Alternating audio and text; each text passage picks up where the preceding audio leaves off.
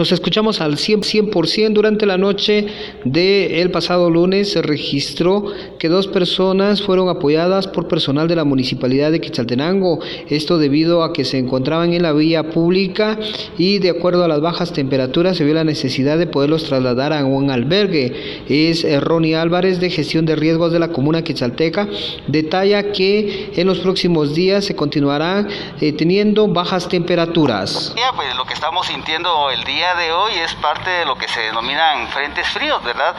Se han pronosticado que son tres los que ingresarán en los siguientes días. Este es parte de esos eh, frentes fríos y el descenso de temperaturas que de una u otra manera se había pronosticado.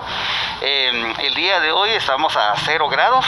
Debido a ello es de que eh, el día de ayer, en ya como a las 23 horas, pues en conjunto con la quinta compañía de bomberos voluntarios, se albergaron a dos personas, únicamente que fue en el área de remar para, para hombres, toda vez de que era persona de la tercera edad y por su condición pues es necesario trasladarlo a un lugar en donde le puedan dar este eh, el albergue correspondiente y la bebida eh, caliente, toda vez de que eh, eran como las 10.30 de la noche cuando la persona fue identificada.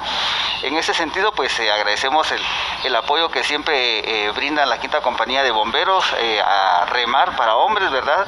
pues nosotros como municipalidad siempre en apresto, ¿verdad? Toda vez de que las instrucciones del señor alcalde y consejo municipal es que nosotros podamos brindar y coordinar todas las acciones eh, que puedan eh, darle protección a las personas que están en riesgo de calle, sobre todo en esta época de frío.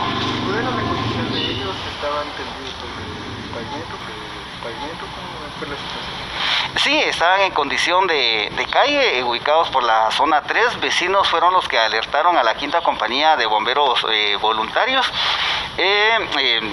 En ese sentido, pues ellos han estado siempre en apoyo y por eso es de que básicamente cuando se socializa de que si hay necesidad de trasladar a alguien, se puedan comunicarse los vecinos a través de los cuerpos de socorro, ¿verdad? O seguridad, quienes también este, nos brindan el apoyo para poder desarrollar estas eh, acciones, ¿verdad? Para salvaguardar a las personas. Eh, las personas que fueron trasladadas son dos, eh, ambos de la tercera edad y pues agradecemos siempre que de una otra manera pues las personas eh, tengan esa voluntad de poder llamar y pues nosotros estamos en toda la disposición de poder atender este tipo de, denuncias que lo que busca es proteger a las personas que están en estas condiciones vulnerables frente a esta época.